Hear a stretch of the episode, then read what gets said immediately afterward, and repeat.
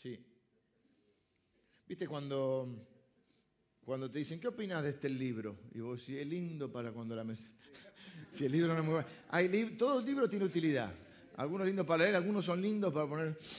Este, bueno, capítulo 8 del libro de, de Esther.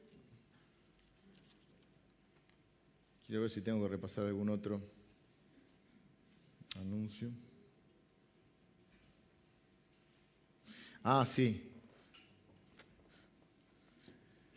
Las hermanas que van a ir al retiro y que lo señaron nada más el retiro, tienen que pasar por la administración, digamos, que está, va a estar aquí, en el salón de acá, no, no en la mesa de informes, sino aquí, porque se acerca la fecha y nosotros tenemos que saber qué personas van, qué personas no van, y ya está, tenemos eh, pagado los lugares, así que tenemos que ver. Así que aquellas personas que necesitan ponerse al día, acérquense. Entonces, ¿con quién, Cari, van a hablar? Con Silvia, que está por... Silvia, vos vas a estar esperando entonces a todas las hermanas en el este, salón de aquí atrás de las mamás para que puedan eh, conversar con ella y ver cuál es la situación de cada una, ¿sí? Eh, bueno, dicho todo esto, vamos a mirar entonces el capítulo 8 en nuestra... Eh, de nuestra serie es la, 9, el encuentro número 9. De el, libro de Esther es el capítulo 8. Si vamos uno por capítulo, nos va a quedar el 9 y el 10. Nos van a quedar dos enseñanzas más además de esta. Hoy estamos, eh, por allá por la hora no, voy a hacer, no puedo hacer la introducción. Eh, espero que todos hayan podido seguir la serie. Si no, eh, les quiero contar que estamos en una serie, nosotros enseñamos la palabra de Dios, nos gusta ver libros enteros de la Biblia. Cuando estudiamos libros enteros de la Biblia nos encontramos con algunos problemas que no nos encontraríamos si uno selecciona los pasajes. Por ejemplo, hoy nos vamos a encontrar teniendo que explicar algo. Recuerdo hace algún tiempo atrás, una eh, mujer que había empezado a conocer al Señor con nosotros me dice, tengo un problema, empecé a leer la Biblia. Y tengo un problema con que Dios manda a matar gente. Y es verdad. Entonces, normalmente uno no va a hacer una serie cuando Dios manda a matar gente. Ocho, ocho series. Pero cuando uno enseña libros enteros, se encuentra con estos problemas. Pero antes de, juzgar a Dios, vamos a escuchar lo que Dios tiene para decirnos. Porque hoy va a haber un caso donde vamos a tener que hablar de eso. Que de paso, mi mujer me decía, no, ¿por qué te metes siempre en eso? Yo no me meto, sí, es el capítulo. Claro, porque corta la bocha viene hoy. ¿O no lo vieron a corta? ¿Sí? Hoy viene el, tema este. ¿Eh? ¿Hasta qué? A ver, ¿cómo lo digo? ¿Es justificable en algún caso la violencia? ¿En qué casos es justificable? ¿Es justo en algunos casos ejercer violencia? Corta la bocha. Me encantó el corta la bocha. Bueno, y hoy estamos frente a esa situación. Yo sé que por ahí quizás algunos no siguieron la historia, pueden encontrar las grabaciones, los, los CD, los DVD.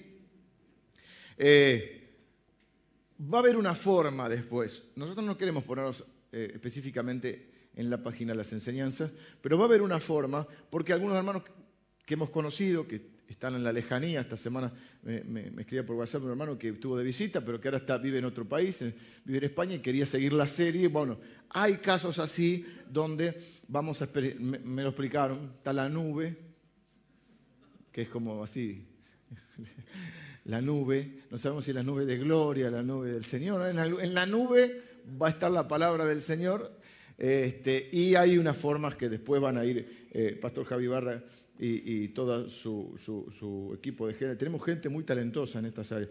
Ahí tenemos unos...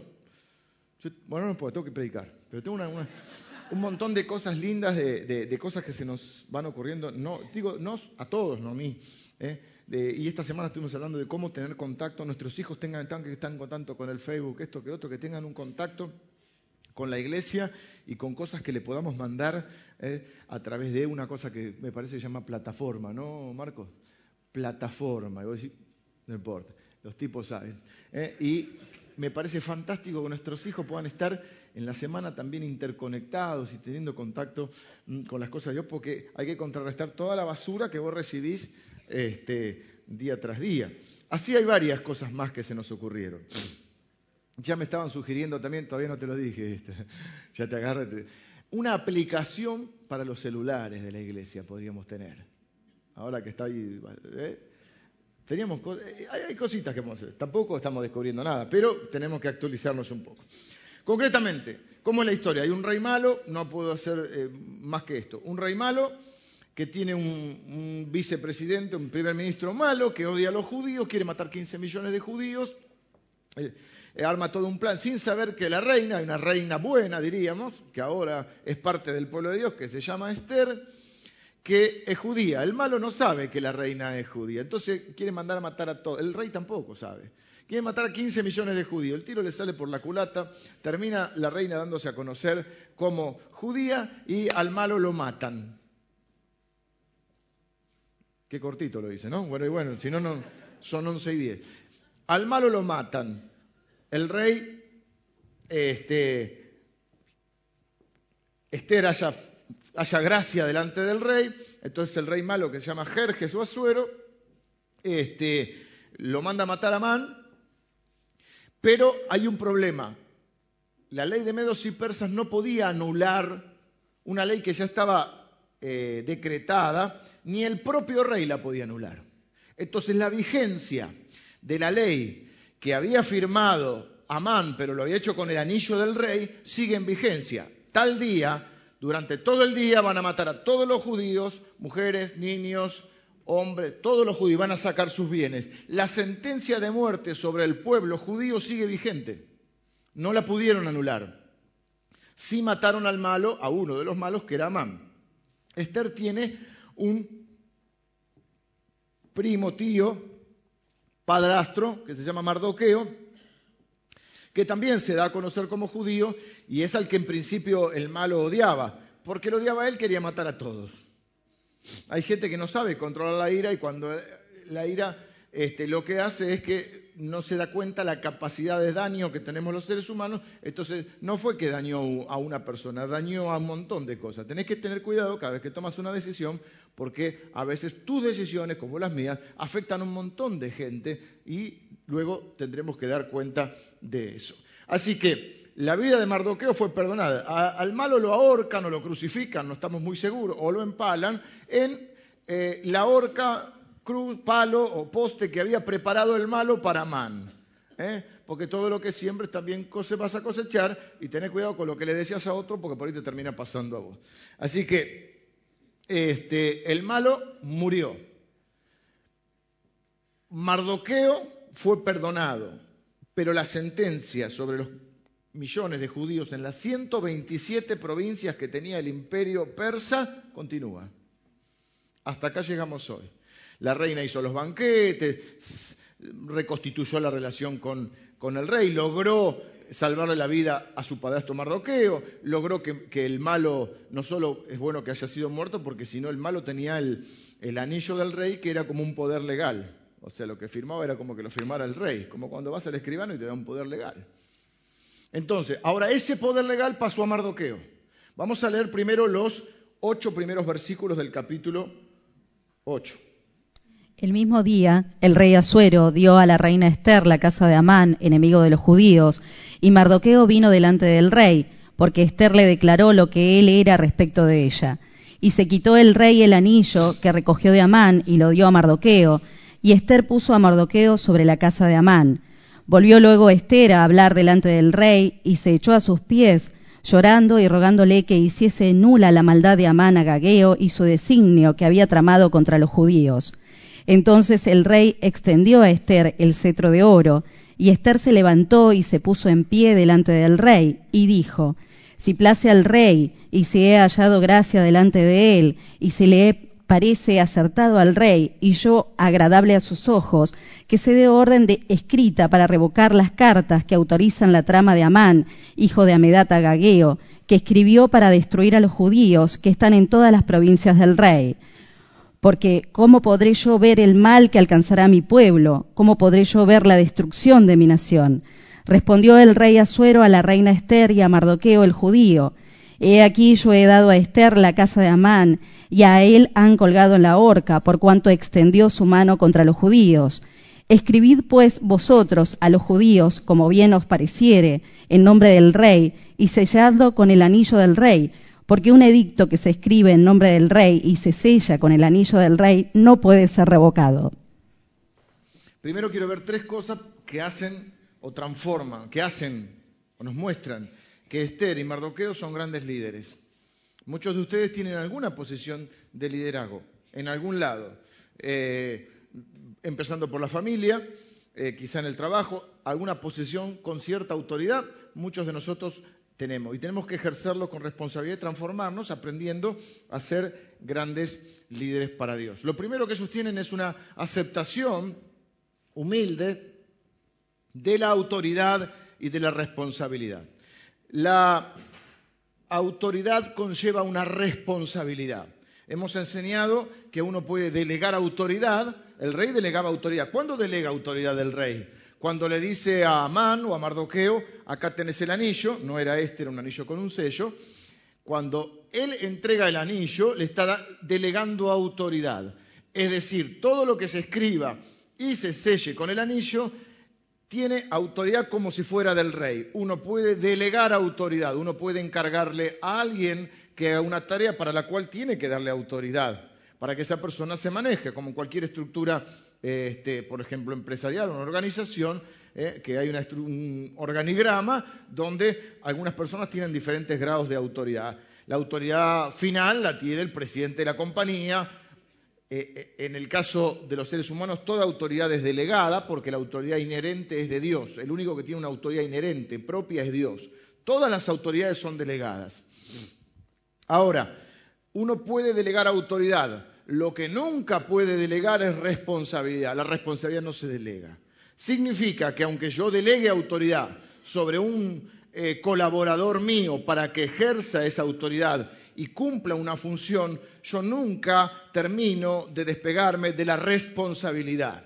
Es decir, yo no puedo justificarme delante de ustedes diciendo, no, lo que pasa es que yo no hice tal, la iglesia no hizo tal cosa porque yo se lo pedí a Carlito y Carlito no lo hizo.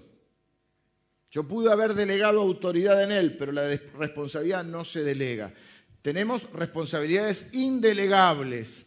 Usted, por ejemplo, envía a sus hijos a la escuela entonces la maestra tiene autoridad. Usted en cierta manera le delegó esa autoridad al enviarlo a ese colegio, porque si ese chico no va a ese colegio, esa maestra o esa directora no tiene autoridad sobre el chico. Usted ha delegado parte de la autoridad sobre ellos, pero usted no puede delegar la responsabilidad. Usted no puede después tener un chico de determinada edad y decir, no, yo lo mandé a la escuela para que lo eduquen.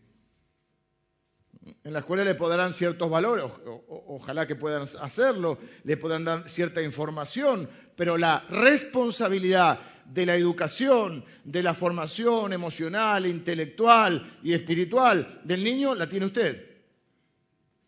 No, bueno, yo me ocupo de su, de su educación, de su alimentación, pero lo espiritual que lo elija él cuando sea grande. ¿Cómo va a decir eso? Si usted es responsable de la vida espiritual de su hijo. Usted no le dice al chico, bueno, ahora de chico, que coma lo que quiera, si quiere comer caramelo todavía, total, cuando, después cuando sea grande verá si come sano. Usted no dice, bueno, que el chico elija si quiere ir a la escuela o no quiere ir a la escuela. No, usted lo envía a la escuela porque usted se siente responsable de su formación intelectual. De la misma manera, usted es responsable y yo soy responsable de la formación espiritual de nuestros hijos. Usted puede delegar algo de autoridad en el pastor, en el líder juvenil, en el pastor de jóvenes, en el discipulador, para que le enseñen, pero nunca usted puede, puede delegar autoridad, pero nunca puede delegar la responsabilidad. No, mi hijo se apartó del Señor por culpa del pastor de jóvenes. No, no, el que va a dar cuenta, el pastor dará cuenta por sus ovejas porque también daremos cuenta delante del Señor. Pero yo enseñé en la reunión de hombres, no sé si lo dije algún domingo, que los líderes del hogar, nosotros vamos a dar cuenta delante de Dios aún por nuestros hijos.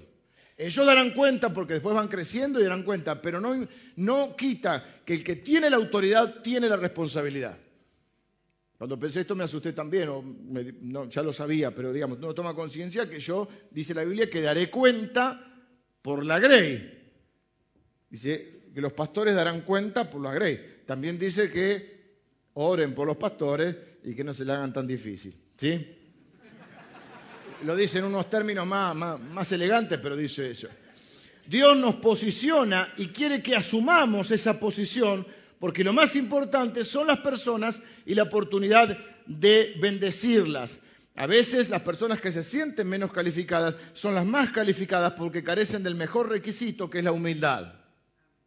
¿Eh? Pero si usted es humilde y ama a Dios y ama a las personas y hace lo mejor que puede, en la gracia de Dios le va a ir bien como líder. Esther y Mardoqueo asumen la responsabilidad que proviene de la autoridad. Ya no son dos desconocidos. Ahora ella es la reina y Mardoqueo es el vicepresidente. Tienen una responsabilidad tienen una autoridad. Esa autoridad que han recibido conlleva una responsabilidad que es indelegable. Dios te ha dado autoridad, te ha puesto en alguna posición de influencia, tenés empleados a cargo, tenés gente que está trabajando con vos, tenés hijos, estás en una institución. Estás en un comercio, en una empresa, en un club, en una organización. Dios te ha puesto en una posición, te ha dado autoridad. Esa autoridad conlleva una responsabilidad que es indelegable. ¿Cuál es la responsabilidad? Amar a Dios, amar a las personas, servir y ayudar a las personas, ejercer la autoridad con responsabilidad. Ellos lo hacen. Esther podía haberse desligado de la responsabilidad y solo gozar de la autoridad. La autoridad nos da ciertos beneficios, la responsabilidad pone carga sobre nosotros. Yo soy la reina y, bueno, eh, prepararé banquetes como hacía Jerjes. Pero ella asume la responsabilidad por su pueblo. Dice, Dios me puso en esta posición, no me puso para nada, me puso para que yo ejerza esa autoridad bendiciendo a las personas. Y la Biblia dice que dentro de la escala de prioridades de bendecir a las personas, las primeras personas que tenemos que bendecir son nuestros hermanos en la fe. En realidad la escala exacta, exacta es, primero mi familia de sangre. Yo soy responsable, primer pastor, soy de mi esposa, de mis hijos, de mi mamá y de mi familia. ¿Sí? Yo soy el responsable, no quiere decir que cada ser humano no tenga sus responsabilidades, pero mi primera responsabilidad es hacia la familia. La Biblia dice, por ejemplo, que el que no provee para los suyos es peor que un incrédulo y niega la fe. Así que mi primera responsabilidad es proveer para los míos, proveer económicamente, emocionalmente, espiritualmente, ¿sí? Antes que la iglesia. La iglesia no está primero que la familia. Eso es un invento de algunas personas que le conviene que sea así. La familia está primero que la iglesia en cuanto a mi responsabilidad y mi... Dios, por supuesto, está primero, pero Dios no es la iglesia. Si bien la iglesia es el cuerpo de Cristo. No es mi tema de hoy, pero lo que le quiero decir es, no confundan. A veces, viste, no, pues tengo que estar con mi familia. Primero está Dios. Sí, pero Dios no es que vos vengas a, servirme a mí todos los días de mi vida. Hasta que tu familia se haga pelota y yo consiga otro tomate. cayó en pecado, tirémoslo, traigamos otro que me sirva. Estamos acá para que todos salgamos adelante, para que todos tengamos nuestras familias este, ejerciendo autoridad y responsabilidad y bendiciéndolas, no que el único realizado, el único feliz, el único próspero sea yo. Por eso decíamos el domingo pasado que una de las cosas que más nos emociona a los que servimos al Señor, por lo menos en este lugar, es ver cómo la gente sale adelante. Porque creemos que la posición, la autoridad y la responsabilidad que Dios nos ha dado es para amar y bendecir a las personas. Primero tengo que bendecir a mi familia. Si no puedo lidiar a mi familia, no puedo lidiar la familia de la fe. Segundo, la familia de la fe. Y tercero, amar a todas y servir a todas las personas.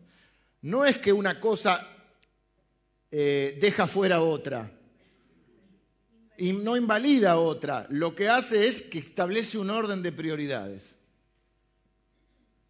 Entonces, Esther tiene que velar por el bienestar de todo el pueblo dentro de sus posibilidades, haciendo lo que puede, de todo el imperio pero básicamente primero tiene que velar por el bienestar de su pueblo.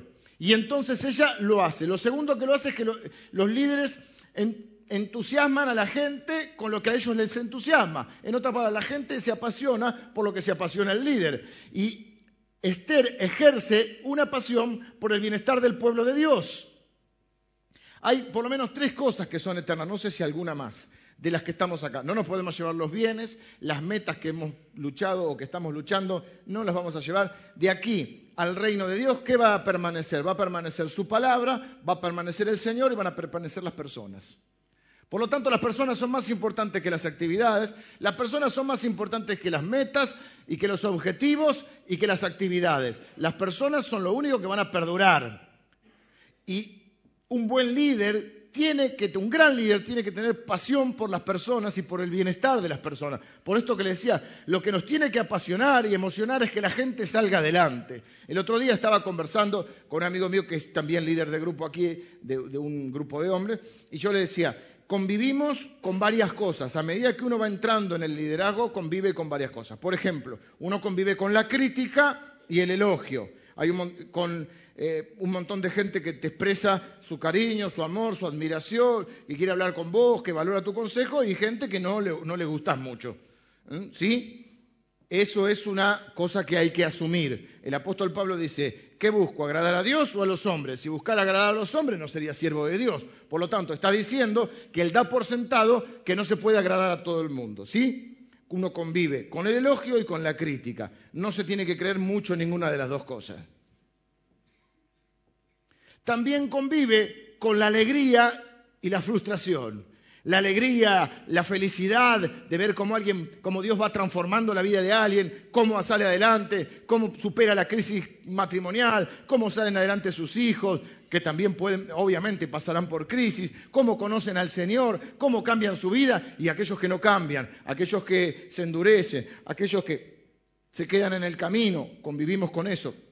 Y yo le decía, nosotros hacemos lo mejor que podemos, pero no somos el Espíritu Santo. No somos el Espíritu Santo.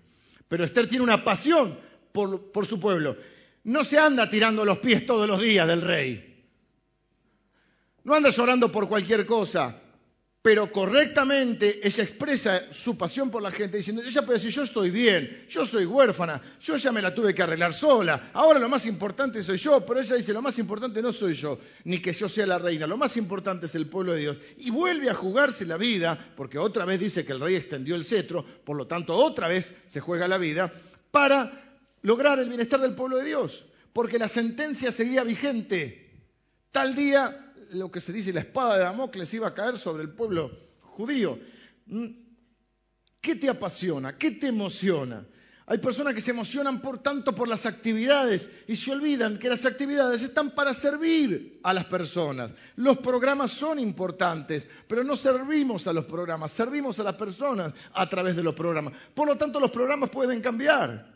No nos enamoramos de los métodos, ni de los eh, porque lo que hoy sirvió quizá mañana no vas a servir. Lo que no cambian son los principios. Y el principio básico es, Dios ama a las personas. Dios murió por las personas. Dio su vida por ellos. Nosotros vamos a amar y apasionarnos por las personas. Lo tercero justamente que se puede ver en ella es que ella, un gran líder, tiene sí o sí que expresar y tener ese amor.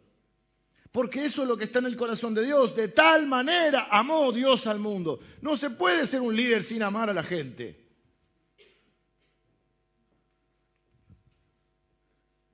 No estamos enamorados de los cargos ni de las posiciones. Tenemos que estar enamorados del Señor y de la gente. Y ella muestra su amor, pues es una chica que no tiene más de 20, 25 años que salió adelante, que ahora puede decir la verdad, que ahora me tengo que ocupar de mí. Yo no puedo estar, pero ella está amando y muestra que ama a su pueblo. ¿De qué manera? Arriesgando su vida.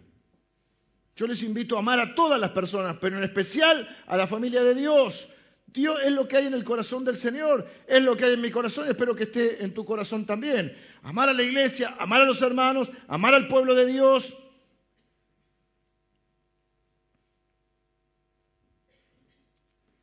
Pero ahora vamos a entrar al tema que más nos compete en el día de hoy. ¿Eh? A ver si nos ponemos en situación. El rey le dice, ¿qué más cree que haga? Nunca le dijiste a tu mujer, ¿qué más cree que haga? ¿Qué más, querida? Lo maté a man, lo colgué en la horca de Mardoqueo. te di lo viene de Amán. Lo puse a Mardoqueo en el lugar de Amán, le di el anillo. Ahora, la ley de medios y persas no se puede cambiar. Corta la bocha. La aplicación de hoy se llama corta la bocha. Fíjense qué hace. Tampoco el rey nunca fue un gran líder. Él dice, tengo que preparar otro banquete, estoy muy ocupado. Eh, él va de banquete banquete. Entonces le da el anillo a cualquiera, no, a cualquiera, no importa. La cuestión es que ahora el anillo de Amán lo tiene Mardoqueo. ¿Quién es ahora el hombre importante? Mardoqueo. El dos del, gobierno, pero de un gobierno donde el rey está de banquete en banquete, así que prácticamente es el, es el gobernante de un imperio de los más grandes de la historia, el imperio medo-persa, en este caso ya es persa, 127 provincias de la India, Etiopía, Egipto, todo, por todos lados. Entonces Dios los pone en ellos y ellos asumen esa responsabilidad. Aman y sirven al pueblo de Dios y lo hacen con humildad. Entonces, eh, ahora, ¿qué van a hacer frente a esta situación? Eh, ellos asumen esa autoridad, la ejercen humildemente, tienen la pasión correcta, puesta en las cosas correctas, porque hay gente que es apasionada pero no en las cosas correctas, y eh, aman a la gente auténticamente. Versículos 9 al 14. Entonces fueron llamados los escribanos del rey en el mes tercero, que es Iván, a los veintitrés días de ese mes, y se escribió conforme a todo lo que mandó Mardoqueo a los judíos y a los sátrapas, los capitanes y los príncipes de las provincias que había desde la India hasta Etiopía 127 provincias, a cada provincia según su escritura y a cada pueblo conforme a su lengua, a los judíos también conforme a su escritura y lengua. Y escribió en nombre del rey Asuero y lo selló con el anillo del rey y envió cartas por medio de correos montados en caballos veloces procedentes de los repastos reales, que el rey daba facultad a los judíos que estaban en todas las ciudades para que se reuniesen y estuviesen a la defensa de su vida, prontos a destruir y matar y acabar con toda fuerza armada del pueblo o provincia que viniese contra ellos, y aun sus niños y mujeres, y apoderarse de sus bienes. En un mismo día, en todas las provincias del rey, del rey Asuero, en el día 13 del mes duodécimo, que es el mes de Adar. Eh, leemos el 13 también la copia del edicto que había de darse por decreto en cada provincia para que fuese conocido por todos los pueblos decía que los judíos estuviesen preparados para aquel día para vengarse de sus enemigos. Y el 14 ya terminó. Los correos, pues, montados en caballos veloces, salieron a toda prisa por la orden del rey y el edicto fue dado en Susa, capital del reino. ¿En qué casos es justificable la violencia? ¿Hicieron bien ellos? ¿Qué es lo que hacen? Ellos no pueden tirar el decreto para atrás. Entonces lo que hacen es decir, otro decreto. ¿Qué dice este nuevo decreto? Que pueden defenderse. ¿En qué casos es justificable la violencia? En este caso ellos dicen, bueno, no podemos anular. Ley de medos y persas no se puede volver atrás. Ni siquiera el propio rey que emite el edicto lo puede volver atrás. Esto ya lo vimos con pasó con Daniel cuando el rey trabaja toda la noche para ver si lo podía sacar, pero estaba ante los escribanos, él había firmado, corta la bocha. Entonces, ¿qué hacen? Un nuevo edicto. Ahora tiene el anillo Amán. Amán ahora con el anillo no puede, Mardoqueo, tiene el anillo que antes tenía Amán, no puede revocar el edicto que había sido dado por el rey vía Amán. Lo que puede hacer es un nuevo edicto. Dice, tal día el día que van a ser exterminados, porque esa sentencia de muerte sigue, ese día también hay un edicto que ellos pueden defenderse. Ahí dice vengarse, pero vamos a ver, quizá otra versión diga otra cosa, pero vamos a ver cuáles eran las características y ver en qué casos es justificable la violencia o de qué manera también es justificable. Lo primero que tenemos que entender es que Amán era parte de un pueblo empecinado en exterminar al pueblo de Dios. Esto es como el exterminio nazi, eh, y como se dio, el exterminio nazi fueron 6 millones de judíos, acá son 15 millones. Y siempre el pueblo de Dios tiene enemigos. El día, esta semana recibí un correo donde la gente de la Asociación de Iglesias Evangélicas nos estaba este, convocando a orar mm, por las matanzas y las persecuciones que hay contra el pueblo de Dios en el día de hoy todavía. Hay lugares donde están matando a la gente que sirve a Dios. Y eso sigue sucediendo. La historia es así. Amán es parte de un pueblo que durante más de mil años, mil años, está empecinado en matar al pueblo de Dios. Esta historia viejo dice, che, ¿por qué están peleados tus viejos? con el, con el vecino. Esto data de años atrás, pequeño saltamonte. O sea, en Éxodo capítulo 17 comienza la referencia. Cuando Dios crea eh, o le dice a Abraham, elige a Abraham, llama a Abraham, padre de los judíos, de los cristianos y de los islámicos, ¿no? De, de en ti serán benditas todas las naciones.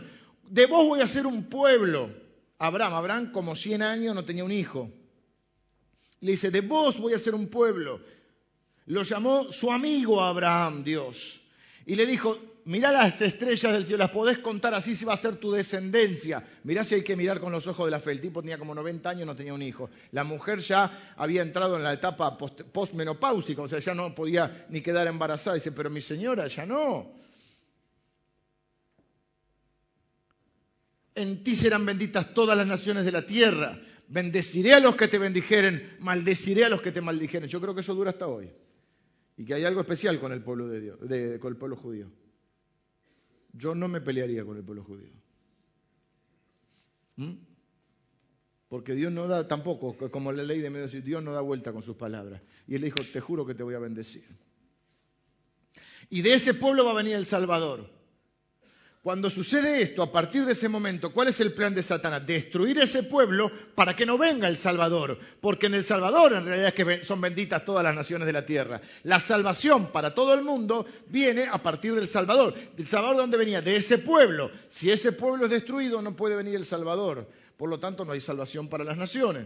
A partir de ahí, el plan es ese. Dios tiene un pueblo, tiene los enemigos y la vida de las personas está en peligro. Hay gente que puede decir, bueno, tal vez no eran tan malos, estos son los agagueos, ¿vieron? Y por ahí si les damos tiempo pueden cambiar, hay gente que no cambia. Nosotros no somos quienes para determinar si una persona va a cambiar o no va a cambiar. Pero acá tenemos una cosa concreta. Pasaron mil años. Pasarán más de mil años. Había uno, ¿no? Hace un tema así. Qué viejo estoy hoy. Ok, o sea, ok, tu vecino te quiere matar. No te puede matar. Te quiere saquear. No te puede saquear. A lo sumo te pone la basura en el carrito. Como no puede y fracasa, le enseña a los hijos. La cosa, ¿vieron esas películas que hay dos familias, viste? Como los hijos no pueden, le enseñan a los nietos. Y en un momento uno dice, me parece que no va a haber arreglo, porque no podemos vivir en paz, porque ellos le enseñan a sus hijos a matar a los nuestros, y si fallan, se lo enseñan a sus nietos, puro odio. Son personas con las cuales no se puede negociar, porque si preguntamos, ¿qué querés? Matarte. Y no nos vamos a poner de acuerdo porque yo quiero vivir. Esto es lo que pasa con los agagueos. Se suponía, en 1 Samuel capítulo 15, que Dios le dice, por eso digo, Dios manda a matar gente, y ahí se complica todo. Porque uno es un cristiano quizá que comienza a leer la Biblia y dice que bueno, voy a leer la Biblia, el amor de Dios. Yo siempre le digo, empezá por las cartas de Juan, por ejemplo, que son cartas amorosas. Empezá por un evangelio, Mateo, Marcos, Lucas y Juan, que son una biografía de Jesús, y empezá por las tres cartas de Juan. Primera Juan, segunda Juan y tercera Juan. Y el apóstol más rápido porque tiene tercera, decía. Eh, chiste evangélico, chiste evangélico. Porque son cartas donde son las cartas del amor, claro, pero vos te lees libros como, no sé, Levítico, y te quedaste dormido, como algunos acaban de quedar dormidos acá, porque son todas las leyes. En el Pentateuco hay 600 leyes, por ejemplo, son buenas, no las cumplimos, pero son buenas. Entonces, eh, primera Samuel, ¿qué le dice Dios a un rey que se llamaba Saúl? Un rey judío. Le dice, tenés que matar a todos los agagueos. Pero tenés que matarlo. Matar las ovejas, la vaca, los chanchos, la mujer, todo. Y vos decís, ¿cómo manda a matar todo? Saúl despeca contra Dios, desobedece. No solo desobedece, sino que dice, no, no, viste esa gente que no lo reconoce. Entonces le dice, es increíble, el ser humano es igual. Viene Samuel y le dice, viene Saúl y dice, ¿qué es ese ruidito que escucho? No, le dice, mataste, hiciste como Dios, hice como Dios me dijo. Y escucha, ve, ve. Para, para, como, hice como Dios me dijo. Pero estoy, pero estoy escuchando las ovejas. No, Hice como Dios me dijo. No sé qué habrá, habló, viste, Sarasa. A tal punto que Dios lo desecha por no obedecerlo. No es broma, Dios lo desecha. Porque te da un puesto de autoridad, te da responsabilidad y tenemos que ser fieles en esa responsabilidad. ¿Por qué Dios lo manda a matar todo? Porque Dios sabe lo que pasa. Y Dios, hay veces que nosotros no sabemos porque nosotros no, vivimos en el tiempo de Dios. Nosotros vivimos un tiempo que se llama Cronos, de ahí viene cronología. Dios vive en un tiempo que se llama Kairos o Kairos. Quiere decir que Dios, por eso la Biblia va a decir que es el alfa y la omega, que es la A y la Z, el principio y el fin. Él vive en otro tiempo y Él sabe lo que va a pasar. En vez de enojarte por cuando Dios te dice algo o cuando Dios hace algo que no te gusta, tenés que confiar que Dios sabe lo que está haciendo. Y Dios le dijo, matalo todo, porque esta gente no va a terminar matando. Porque no van a cambiar. Y porque se van a multiplicar, van a ser un ejército y van a querer matarnos de vuelta. Ahora, Dios dice en la Biblia que es lento para la ira. Mil años tardaron, pasaron. O sea que esta gente no cambia más. Y varias veces el libro de Esther nos va a decir, Amán, el agagueo. Amán, el agagueo. Alguien que es agagueo no puede ser buena gente. Y nos va a decir que Ruth y Mardoqueo son judíos. Está mostrando este conflicto eterno que sigue hasta el día de hoy, porque hoy el pueblo de Dios también es perseguido, también tiene enemigos y también hay lugares donde están siendo martirizados y perseguidos. Así que él desobedeció y yo creo que llega un momento que es justo decir, bueno, ya pasaron mil años. Esta gente evidentemente no quiere saber nada. La segunda cosa que yo veo acá, entonces, ¿qué dice el decreto? Si ellos nos van a atacar, nosotros tenemos el derecho a defendernos y hacer lo mismo que ellos, no más. Lo segundo, la violencia se limitó a un solo día para reducir la injusticia. Le dieron un día para atacar, que ellos los pueden atacar, un día para defenderte. Vos no podías después decir, ah, Pasaron tres días, hoy me levanté, hoy tengo un día, así que si encuentro un agagueo, lo hago pomada. No, no, vos te podés defender el día que te van a atacar. Entonces la violencia está limitada a ese día, a ese momento. Hoy te, hoy te vienen a atacar, hoy te puedes defender. No puedes andar buscando venganza. Entonces esto lo hace para terminar, eh, para que no sea una escalada de violencia. La gente dice la violencia engendra violencia. Lamentablemente, a veces la única manera de resolver un problema es ejerciendo violencia. Yo sé que esto es difícil, que a algunos les gusta, pero lo tengo que decir. Y ahora lo voy, a, seguir explicando. Entonces, ¿qué es lo que dice el edicto? No es que, ah, me hiciste esto, mañana vengo y te hago esto. No, el edicto dice, hoy te atacan, hoy te defendes. Porque era un día el que también los podían atacar. No es si me quedé con, mm, ¿sabes que me quedé calentito? Así que mañana pasado lo agarro y lo embosco. No podían hacer eso, ¿sí? No, solamente podían hacerlo ese día, para evitar una guerra. Si te atacan hoy, te puedes defender hoy. Si mañana te despertaste enojado, pasó tu oportunidad. Tercero, este, acá, se van, acá se van a poner.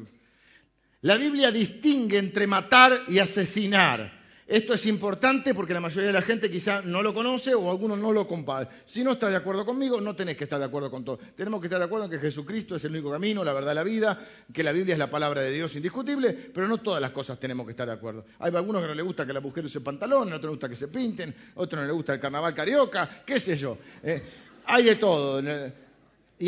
pero yo creo que no es lo mismo matar que asesinar. Y creo que el mandamiento bíblico es no asesinarás tanto en los diez mandamientos como en la Biblia. Amán quería asesinar a Mardoqueo.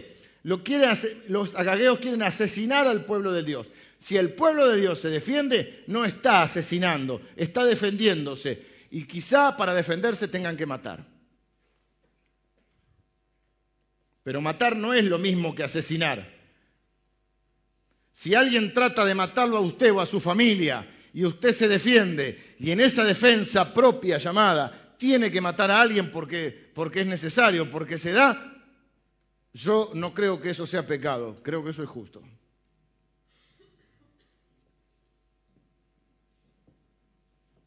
No sé tú, pero yo, pero si alguien entrara a mi casa, yo tengo que defender a mi familia. Y yo la voy a defender como pueda. Si usted no lo quiere hacer, eh, yo respeto. Te va a decir la otra mejilla, si dice una cosa me saca algo a mí, pero yo tengo que defender a mi familia. Entonces vienen porque podían saquear sus bienes, violar a sus mujeres. Tipo están haciendo planes. A ver, che, ¿quién viola a la de la otra cuadra? Eh, Tomá, vení. Vemos qué hacemos. Los que vinieron a la charla de hombres, ¿eh? Hay que ponerse los pantalones, ¿se acuerdan? Completo el tema. Valoramos la vida humana, porque el hombre fue hecho a imagen y semejanza de Dios. Y es triste cuando alguien tiene que morir, pero a veces no hay otra salida. Y no podemos dejar que alguien siga matando y pase, Señor, acá está mi esposa, acá están mis hijos, mátelo, porque yo soy cristiano.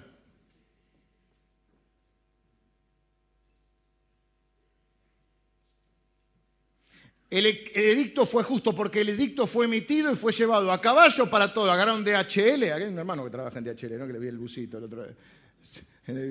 ¿Eh? Con los mejores caballos del, ejército de todos lados. Es decir, que los agagueos saben que ahora hay un edicto que dice, mirá, guarda que los judíos se pueden defender. Así que ellos tenían tiempo de pensarlo bien y decir, y se pueden defender. Quizá no sea buen momento para atacarlos. ¿Entienden? Están advertidos. No es que ahora los judíos hacen trampa. Al revés, sale el edicto y dice, vos sos agagueo, vos querés matar a los judíos, no hay problema, es legal. Pero también hoy, por este día, por ese día solo los podían matar. También es legal que se defiendan. Así que sabelo. Y es un ojo por ojo y diente por diente, pero en un día. No es que vos decís, bueno, yo mañana, hoy. ¿eh? Así que vos tenés la opción de retrotraer tus planes y de arrepentirte. Porque gran parte de esto era la codicia, porque ¿por qué los podían matar? Para saquear sus bienes. ¿Qué hizo Hitler, el oro nazi? ¿Cuál era la acusación? Los judíos tienen todo el poder acá porque tienen toda la plata. Entonces ellos se pueden defender. Tengo que aprobar un montón. Cuarto, se les permitió solo defensa propia. No dice salgan a las calles y busquen los agagueos. No, dice si vienen a tu casa y tratan de hacerle daño a tu familia, te podés defender es diferente, es defensa propia. El pueblo de Dios no debe andar buscando pelea ni buscando a quién hacerle daño. Debe defenderse si alguien le viene a hacer daño.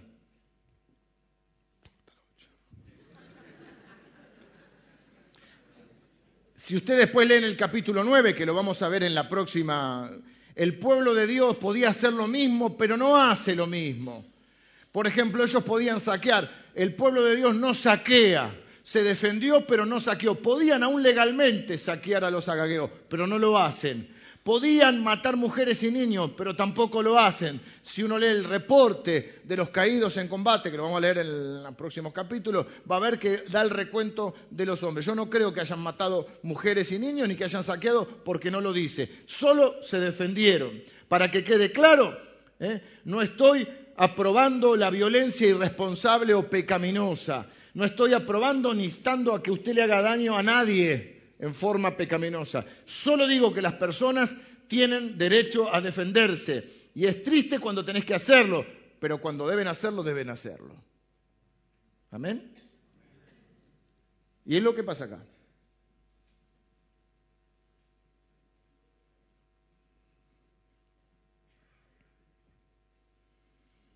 Una cosa es decirlo políticamente correcto en un programa de televisión o en un café. Otra cosa es que estás durmiendo y venga un tipo y le ponga un arma en la cabeza a tu mujer o a tus hijos. Después lo discutimos en el café. Si el muchacho tuvo las posibilidades, eso es un tema que es importante, la educación, la formación, el, eh, eh, el egoísmo que hay en este mundo, donde hay muchos ricos y muchos pobres, que no debería ser así, que debe haber una redistribución, que debemos pensar, la Biblia dice amar y ayudar a las personas más necesitadas, por eso dice los huérfanos, las viudas y, y, los extranjeros, que eran las personas desprotegidas de ese momento. Yo creo todo eso, pero hay un momento determinado que es, como en el oeste, quien saca primero el arma.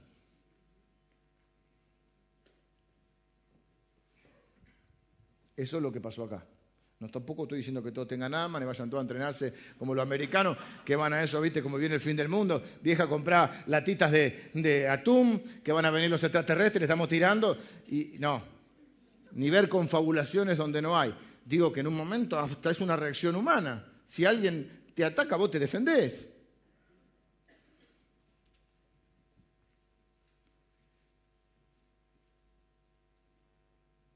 Una cosa, rara pasa acá, porque dice, vamos a leer los, eh, lo que queda, que son del 15 al 17. Y salió Mardoqueo de delante del rey con vestido real de azul y blanco, y una gran corona de oro, y un manto de lino y púrpura. La ciudad de Susa entonces se alegró y regocijó, y los judíos tuvieron luz y alegría, y gozo y honra. Y en cada provincia y en cada ciudad donde llegó el mandamiento del rey, los judíos tuvieron alegría y gozo, banquete y día de placer, y muchos de entre los pueblos de la tierra se hacían judíos, porque el temor de los judíos había caído sobre ellos. Entonces hoy nos hicimos tres preguntas. La primera pregunta es, ¿qué los hizo grandes líderes? La aceptación eh, de la autoridad asumiendo la responsabilidad o asumiéndola responsablemente. La pasión por el pueblo de Dios y el amor por las personas. ¿sí? Esas son las tres cosas, hay más, pero básicamente que los hacen, los transformaron a Esther y a Mardoqueo en grandes líderes. Todos nosotros tenemos alguna posición de liderazgo. Tenemos que asumir la responsabilidad, ejercer la autoridad humildemente, con respeto. Tenemos que tener pasión por el reino de Dios, por el bienestar del reino de Dios y por las personas, y tenemos que amarlas. A todas tenemos que amar, no solo a los del pueblo de Dios, pero hay un estado de, hay unas prioridades. La familia, la familia de la fe y las personas. ¿sí? En eso tenemos que tratar de ver que cada posición que Dios nos ha dado la único que no tiene autoridad delegada es Dios, que tiene una autoridad inherente. Todos nosotros tenemos autoridad delegada. Quiere decir que ¿quién nos la delegó? Dios. No te puso ahí ni el dueño de la empresa, ni el gerente, ni los que te votaron. Te puso Dios. Y entonces vos tenés que asumirlo con responsabilidad, tratando de interpretar el corazón de Dios. Y el corazón de Dios es un corazón que ama a la gente. La segunda pregunta que vimos es en cómo, cómo podemos justificar en ciertos momentos o si es justificable la violencia. La tercera pregunta es ¿Cómo se comportaron ya en la parte misionológica? Nosotros tratamos de ser una iglesia misional, es una iglesia que está en misión. Creemos que la misión tiene dos ramas fundamentales. El servir y amar a la gente mostrando el amor de Jesús prácticamente, con obras de amor y de servicio, y la proclamación del amor de Jesús mediante lo que conocemos como la evangelización. Porque de nada sirve solamente este, darles de comer, amarlos, ayudarlos, si no podemos alcanzarlos con la salvación. Los abrigamos, les damos de comer, eh, los ayudamos a curar, tan sanito, gordito, calentito, pero se van al infierno. Entonces, pero tampoco podemos solo hablar porque nuestra palabra no tiene autoridad si no está respaldada por los hechos. No podemos decirle te amamos y Dios te ama y no mostramos ese amor. La Biblia lo dice en Juan. Nadie le puede decir a otro que ama a su hermano y le dice, anda, abrigate, comé, eh, que, te, vaya bien. Y, y ve a, tu, a, su hermano tener necesidad y no hace algo. Dice, ¿cómo mora el amor de Dios dentro suyo? Entonces son las dos patas misionales, básicamente. Nosotros consideramos el concepto de misionero también aquel que lo hace en otra cultura. Yo no creo que solamente sea eso. Vamos a tener una noche de misiones, creo que el 9 de noviembre, ¿no? ¿Sí? El 9 de noviembre. Ahora, Vamos a ver toda la misión. Hay una misión que sí es transcultural, cuando uno va a otra cultura, a la China, a gente que tiene otras costumbres. Pero la misión de la iglesia es en todos lados. Es en Jerusalén, en Judea, en Samaria y hasta lo último de la tierra. O sea que empezando por aquí. Y en ese empezando por aquí, el amor también se muestra primero a los hermanos de la fe. Hechos 17 dice que Dios ha determinado, ha determinado nuestros tiempos y los lugares en que vivimos. Es decir, no estamos por casualidad, por suerte, por circunstancia, estamos por la providencia divina en un determinado momento y en un determinado lugar. A veces la iglesia envía misioneros intencionalmente a un lugar. A veces ya están dispersos porque Dios los dispersa y se transforman en misioneros donde Dios los puso. Esto es lo que pasó con Esther y Mardoqueo. Ellos no debían estar en Susa, la capital del imperio. Ellos deberían estar en Jerusalén, porque había sido dado una palabra profética del Señor por parte de Isaías, donde le decía que tenían que volver a Jerusalén con Nehemías para que fuera su líder político y con Esdras para que fuese su líder religioso. Ellos no fueron, no caminaron con Dios, no desobedecieron, pero Dios usa todas las cosas para sus propósitos y aunque están lejos, ¿eh? cuando ellos se arrepienten, cuando, cuando Dios los busca, ellos se arrepienten y ellos crecen y se transforman en misioneros. No es el caso de Daniel, por ejemplo, porque Daniel aparentemente toda su vida fue un hombre consagrado a Dios. sino que Esther y Mardoqueo eran como hemos sido muchos de nosotros, un poco acá, un poco allá, un poco comprometidos, un poco no. No éramos nada impresionantes, pero en un momento Dios se apodera de nuestro corazón y comenzamos a servirle y le encontramos propósito a nuestra vida y entendemos que estamos en misión. Algunos de ustedes no están en el lugar donde deberían estar físicamente. Algunos de ustedes no están en el lugar donde deberían estar emocionalmente o relacionalmente. No sé si me explico. Algunos, voy a repetirlo, no lo voy a explicar. Algunos de ustedes no están viviendo hoy físicamente donde deberían vivir. No están en el lugar correcto. Algunos de ustedes no están viviendo hoy emocionalmente o relacionalmente en el lugar donde deberían estar. Están teniendo alguna relación, alguna cosa que no es lo que debería ser. ¿Sí? Pero Dios puede alcanzarlos, puede transformarlos en misioneros si se arrepienten y crecen para dar a conocer a Jesús y para que el pueblo de Dios vaya a otros lugares.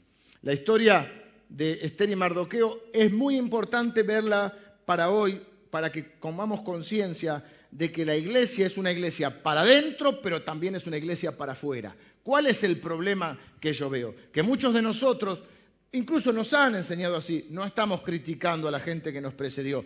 Era el concepto que por ahí se tenía antes. Amás al Señor, a mí me dijeron, tenés que dejar todo. La universidad, todo. Porque para servir al Señor hay que dejar todo. Menos mal que mis papás, porque ya falleció mi papá, mi mamá, me dijeron, mirá, hijo, tenés 21 años creo que tenía 21, sí, más o menos, o 20, no sé. Seguí tu carrera, seguramente podrás servir al Señor y lo puedes hacer de muchas formas. Digo esto porque la forma en que son misioneros Esther y Mardoqueo no es que se hacen ministros vocacionales, es decir, no se hacen pastores y se meten en una iglesia. No, son misioneros desde, en este caso desde un rol político. Ella es la reina, él es el vicepresidente.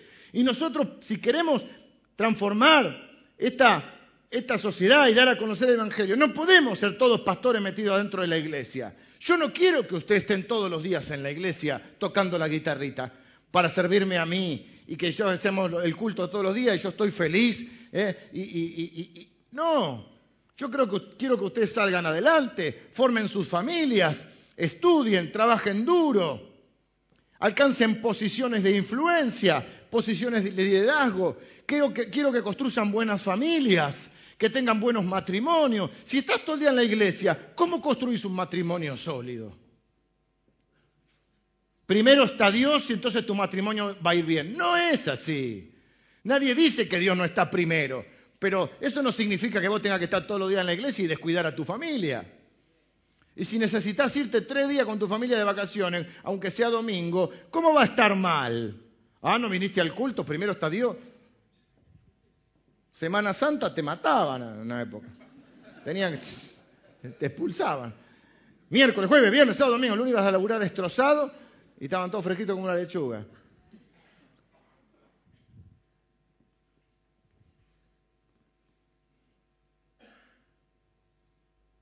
No sé si leyeron lo que dice ahí. Ya estoy al final, ¿eh? Denme cinco minutos. Acuérdense que cuando un pastor dice termino, no termina no es mentira, es una exageración. Es, para calmar las ansias. Pero acá dice algo que es tremendo, porque dice que hubo alegría en todos lados, que los judíos tuvieron luz y alegría y gozo y honra. Escuche esto. Y en cada provincia, en cada ciudad donde llegó el mandamiento del rey, los judíos tuvieron alegría y gozo, banquete y día de placer, y muchos de entre los pueblos de la tierra se hacían judíos. ¡Epa! Hay un aviamiento, hay una evangelización, hay algo acá. Porque el temor de los judíos había caído sobre ellos, el respeto que ellos estaban teniendo entre la gente. Muchos de entre los pueblos se hicieron, no lo lean rápido esto. ¿Cuántos muchos? ¿A cuántas personas quiere salvar Dios? Muchas. ¿Cuántas personas quiere traer a la iglesia? Muchas. ¿Cuántas iglesias quiere plantear Dios? Muchas. ¿Cuántos grupos pequeños quiere Dios? Muchos. Lo dije hace un rato. ¿Qué va a entrar al reino de Dios? Dios y las personas. No va a entrar el cartel de la iglesia, no va a entrar la foto del pastor, no va a entrar los programas que hicimos, no van a entrar ni los edificios. Van a entrar las personas. Muchos se convirtieron al Señor, empezaron a adorar al Dios de la Biblia, de Esther y Mardoqueo. Háblenos del Dios que les salvó la vida. Háblenos del Dios que les cambió la forma de ser. Cuéntenos del Dios que los hace tratarnos y amarnos cuando el Rey lo único que hace es usarnos.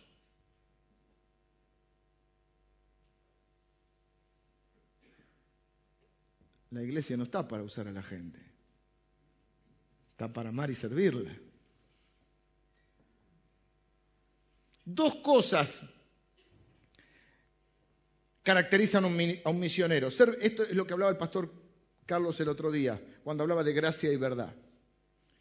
Es complicado para una iglesia como la nuestra, que intenta ser una iglesia de gracia y una iglesia de restauración y una iglesia, como también nos han dicho, y para mí no es ninguna crítica, lo tomo hasta como un, aunque lo hayan dicho de manera mala, lo tomo como algo bueno, la iglesia de los pecadores, claro que sí. El que dice que no tiene pecado lo hace a Dios mentiroso.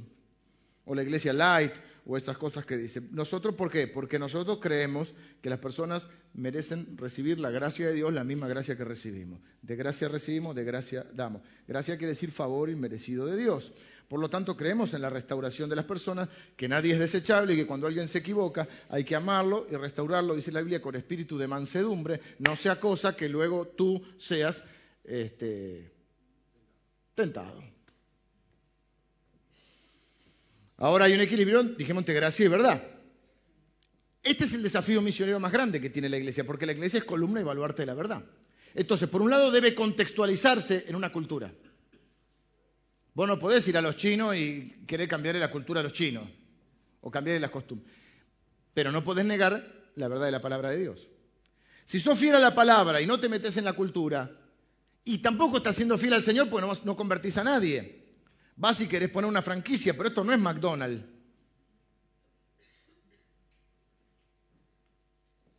No interpretás la cultura, no interpretás el corazón de la gente, no le llegás. Pero si por meterte en la cultura cedes en la palabra de Dios, tampoco sos fiel porque es cierto, al judío me hago judío, al griego me hago griego, dice Pablo, pero no cambia los principios de la palabra de Dios. Justamente él está hablando de esta tensión entre ser uno más de ellos, lo que hizo Jesús, se hace uno de nosotros, pero viene lleno de gracia y lleno de verdad. Entonces, los dos objetivos que tenemos como iglesia, creo yo, las dos cosas que nos interesan son que la gente conozca a Jesús e influir en la cultura. ¿Sí? Queremos que la gente conozca al Señor, pero queremos influir en la cultura. Si son todos cristianos, por ejemplo, nosotros creemos en la dignidad de la mujer. Y si, hacemos que todos son cristianos, y suponemos que porque todos son cristianos, entonces, pero estamos en una sociedad que se dice cristiana y se sigue golpeando y abusando de las mujeres, está incompleta nuestra obra. ¿Se entiende?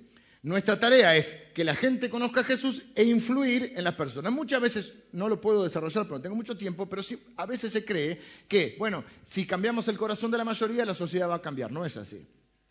Hay grupos que son minoría, pero tienen más poder. Porque no se trata de cuántos son, sino dónde están ubicados.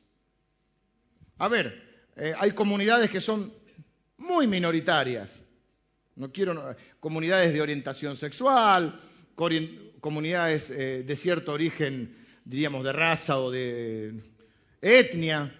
Y sin embargo son muy poderosos. No quiero poner ejemplos. Hay, grupos que son 3-4% de la población, pero tienen un marketing, una influencia impresionante.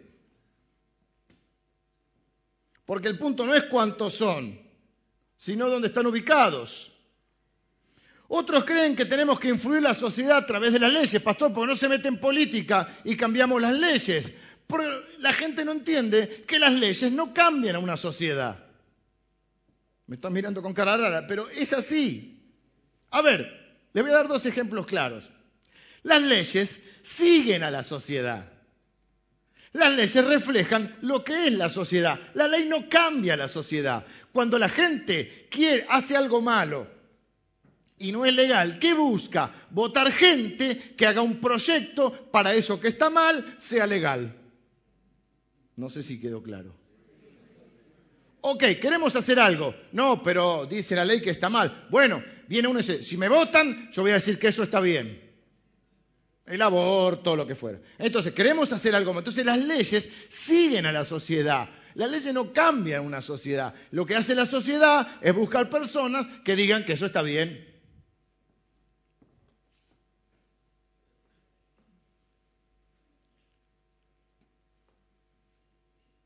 Segundo, aún las leyes buenas son desobedecidas. Los primeros eh, cinco libros de la Biblia, el Pentateuco, contiene más de 600 leyes.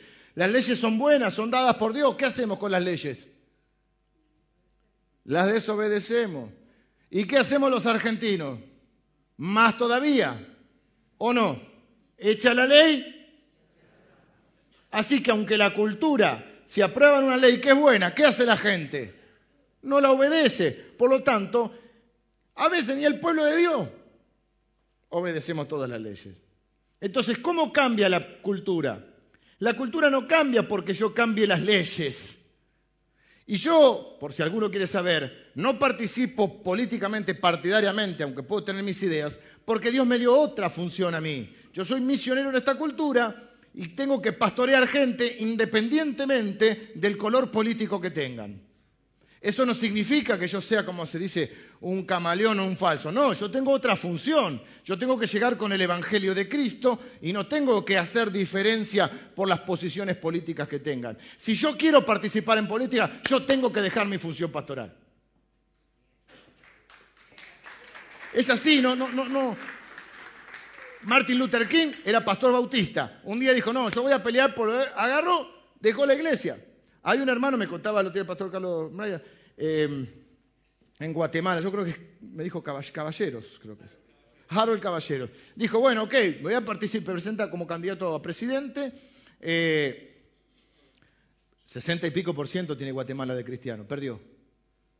No lo votaron, este, entre nosotros hay cosas. Pero el que ganó, dijo, quiero que seas mi canciller.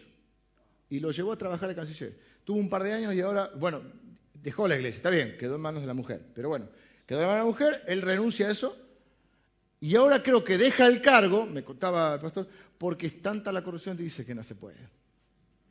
Pero bueno, ese es otro caso. ¿eh? A lo que voy es esto. La mayoría no da forma a la cultura, lo que da forma no es el individuo, sino su ubicación en la cultura. Muchos de ustedes que sienten el llamado a servir a Dios, vengan los músicos, no necesitan ser pastores para meterse en una iglesia, necesitan ser empresarios, necesitan ser líderes eh, en, en organizaciones, necesitan ser profesionales, necesitan ser artistas, necesitan ser músicos, necesitan ser periodistas, necesitan ser comerciantes, necesitan ser profesores, necesitan ser maestros, necesitan meterse en la sociedad para influir la sociedad. Porque la sociedad no se influye por la cantidad de personas, se influye por el rol que las personas ocupan.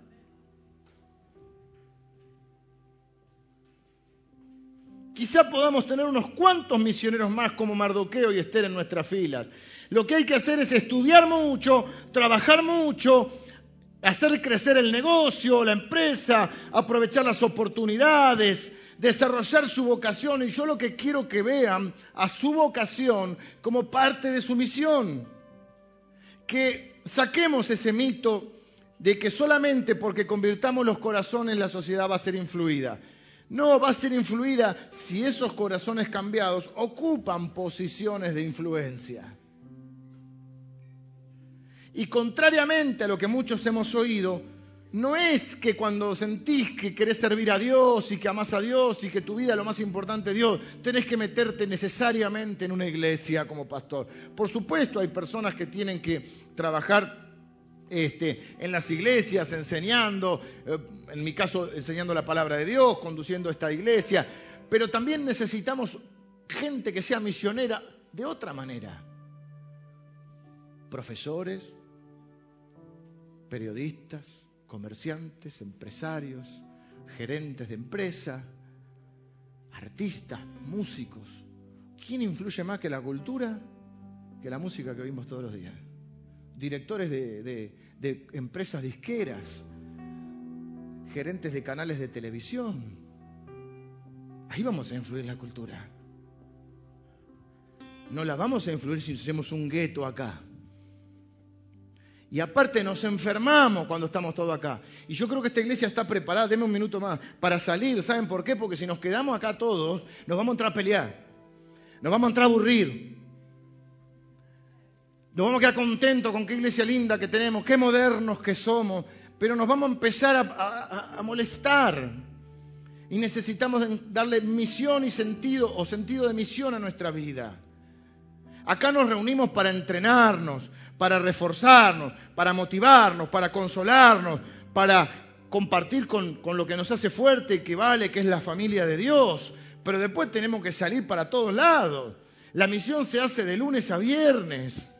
No es solamente el llamadito que yo pueda hacer el domingo y estamos contentos porque 10 levantaron la mano. Gloria a Dios que 10 levantaron la mano. Por uno hay fiesta en los cielos. Pero acá somos un montón que tenemos que ganar gente para el Señor, que tenemos que influir en la cultura, que tenemos que mostrar otra manera de vivir, que la gente tiene que decir, contame un poquito porque vos sos diferente. Contame un poquito por qué te manejas de otra manera. ¿Por qué haces esto por mí? ¿Por qué me estás amando y sirviendo cuando toda la gente lo único que quiere es meterme la traba? ¿Por qué te manejas con la verdad? ¿Por qué sos solidario? Porque veo que tenés una familia tan linda, tan amorosa. ¿Por qué tus hijos son tan respetuosos? Estoy exagerando ya, ¿no?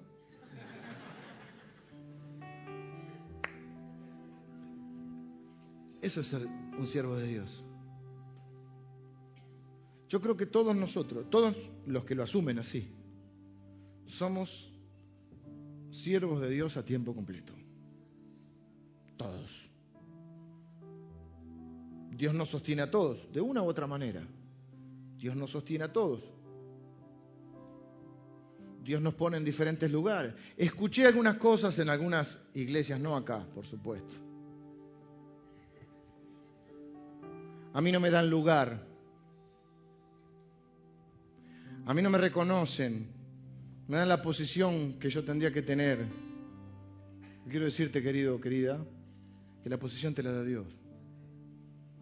Yo nunca necesité un manager, un representante. Se fiel en lo que Dios te ha puesto para hacer.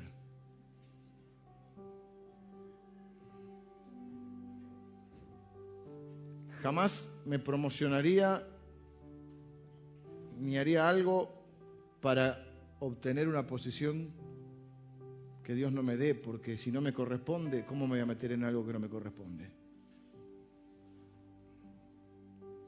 Y si Dios piensa que este es mi lugar, este es mi lugar. Y el día que Dios piense que tengo que, ir otro, que, tengo que tener otro lugar, tendré otra posición, otro lugar. Ejercer la autoridad o el rol o la responsabilidad que hoy tenés con humildad. Hacé lo mejor que puedas, hacelo con gracia. He escuchado alguna vez en, otro, en otras estructuras de la iglesia que el pastor no me reconoce o el líder no me reconoce. La pregunta no es si el pastor te reconoce. La pregunta es que si Dios te conoce y te reconoce. Y Dios te pondrá donde Él quiere que estés. En eso permítanme ser idealista, pero hasta la muerte.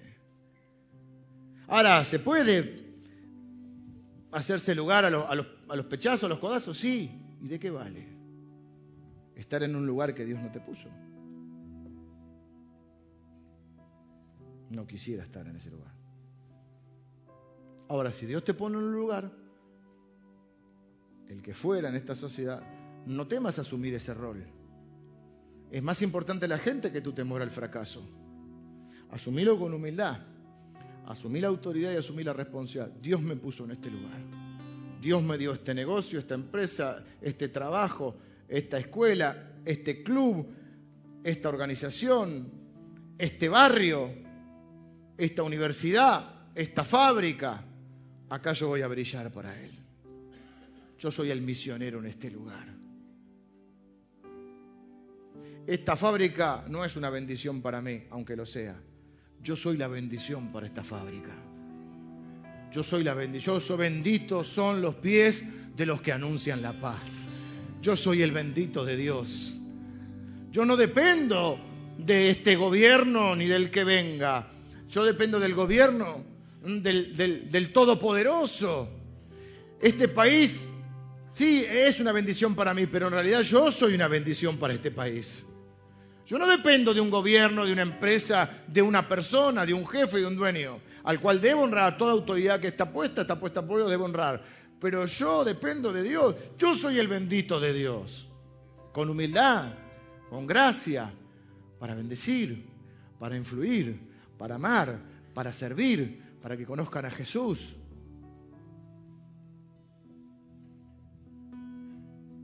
En ese día hubo alegría y dolor, porque mucha gente murió, muchos empecinaron y murieron. Y así va a ser. Así fue cuando, cuando murió Jesús. Hubo alegría y dolor, dolor porque matamos al Hijo de Dios, alegría porque fuimos salvos. Cuando pensamos en que nosotros somos culpables de la muerte del Señor, nos da un poco de cosa, pero también nos da la alegría de saber que somos salvos por Él. La gente no podía salvarse sola, Mardoqueo los salvó. Es un salvador terrenal, pero Jesús es nuestro salvador celestial. Mardoqueo tuvo que dejar que algunos fueran sentenciados o murieran porque se empecinaron en sus pecados. Jesús murió para que ninguno se empecine en sus pecados. La segunda venida del Señor también será de alegría y de luto. Habrá fiesta para muchos que tendrán la herencia bendita de Abraham, la herencia bendita de Jesús la eternidad. Muchos tendrán la herencia de, Amán y tendrán un destino malo. ¿Y de qué depende? Si han sido salvados por el Salvador Celestial, si han puesto su fe en Jesús. Quiero tener una oración final, pedirle al Señor que como en los tiempos de Esther, mucha gente hoy se vuelva al pueblo de Dios. Señor, pedimos por nuestros enemigos. Señor, Ojalá que nunca tengamos que ejercer la violencia para defendernos, porque la vida humana es algo precioso, es algo sagrado, es algo que es a semejanza tuya, Señor. Padre, que mucha gente se vuelva a ti, que mucha gente pueda ser impactada por los misioneros que hay en este lugar. Ayúdanos a ser buenos misioneros a ir a lugares donde no hay mucho pueblo tuyo. Señor, permítenos ocupar lugares donde podamos hacer la diferencia, haciendo todo lo que podamos. Te pido por los misioneros que hay en las universidades, los misioneros que hay en las escuelas, los misioneros que hay en las empresas, los misioneros que hay en el ámbito de la política, los misioneros que hay en el ámbito laboral, aquellos que son misioneros en un club, aquellos que son misioneros en una organización sin fines de lucro, aquellos que son misioneros en una gran compañía. Señor, es una palabra seria, dura la de hoy, pero útil. Y aunque vivimos en días oscuros, yo creo que tu pueblo puede marcar la diferencia y puede influir en esta cultura. Señor, danos la conciencia que somos misioneros a tiempo completo. Que benditos son nuestros pies cuando anunciamos la paz. Que somos embajadores de tu gracia, Señor. Te pido por tu pueblo para que se destaque. Para que tu pueblo se destaque, Señor. Se destaque por la excelencia, Señor. Para que tu pueblo se destaque por, su, por una prosperidad sana que se destaque por su familia, por su trato, por sus relaciones, que se destaque por su integridad.